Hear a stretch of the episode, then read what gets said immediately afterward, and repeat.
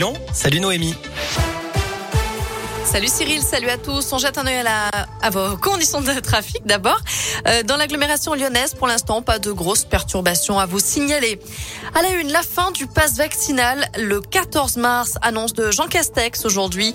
Le Premier ministre invité du journal de 13h de TF1 a confirmé qu'à partir de cette date, les Français euh, pourront de nouveau aller au resto, au ciné ou bien au théâtre sans apporter une preuve de vaccination contre le Covid. Et le port du masque en intérieur ne sera plus obligatoire, sauf dans les transports en raison de la proximité des voyageurs entre eux. Notez aussi que le pass sanitaire restera en vigueur dans les hôpitaux, les EHPAD et les autres établissements de santé. Le Premier ministre qui est revenu brièvement aussi sur la guerre en Ukraine et les conséquences pour la France. Il a insisté sur la volonté du gouvernement de protéger l'économie française, assurant que la crise actuelle ne devrait pas avoir les mêmes conséquences que la crise du Covid, où la France avait perdu en 2020 près de 8% du PIB. De son côté, Emmanuel Macron s'est entretenu aujourd'hui avec Vladimir Poutine. Ce dernier dit être en désaccord avec le discours du président français. Il affirme qu'il continuera sans compromis sa lutte contre les nationalistes ukrainiens. Les pourparlers doivent d'ailleurs reprendre cet après-midi entre les négociateurs russes et ukrainiens. Puis dans la région, Dino Cinieri, le député de la Loire, demande solennellement à Emmanuel Macron de retirer à Vladimir Poutine la Légion d'honneur qui lui avait été remise par euh, le président Jacques Chirac.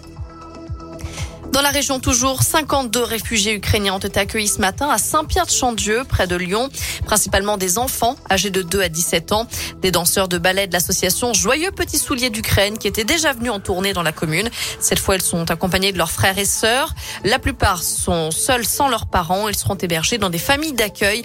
La mairie envisage également de les intégrer à l'école afin qu'ils rencontrent d'autres enfants. Et puis notez qu'une collecte de dons aura lieu samedi à l'école Pasteur de Villeurbanne entre 9h et midi des produits d'hygiène, de secours, mais aussi des vêtements, des lits de camp, des sacs de couchage et du matériel électrique. Hier, un premier convoi est parti de Mions pour la frontière ukrainienne avec 52 tonnes de matériel. Sans surprise, Emmanuel Macron annoncera sa candidature à l'élection présidentielle ce soir. Il doit publier une lettre aux Français dans la presse régionale ainsi que sur Internet, d'après son équipe de campagne. Les suites du crash de la Germanwings le 24 mars 2015. Un pilote allemand s'était suicidé dans les Alpes, entraînant la mort également de ses 149 passagers. D'après aujourd'hui en France, les juges d'instruction en charge de l'enquête viennent de conclure à un non-lieu. D'après eux, le suicide du pilote n'était pas prévisible et personne n'aurait pu l'empêcher. Ses médecins et son employeur notamment n'ont pas été mis en cause.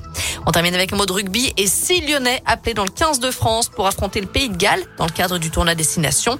Bamba, Cretin, Ray, Taofi Barassi et Pays de Galles France, ce sera le 11 mars à Cardiff à 21h heure française. Voilà pour l'actu côté météo cet après-midi. On a une alternance de nuages et d'éclaircies dans l'ensemble. Merci Noé.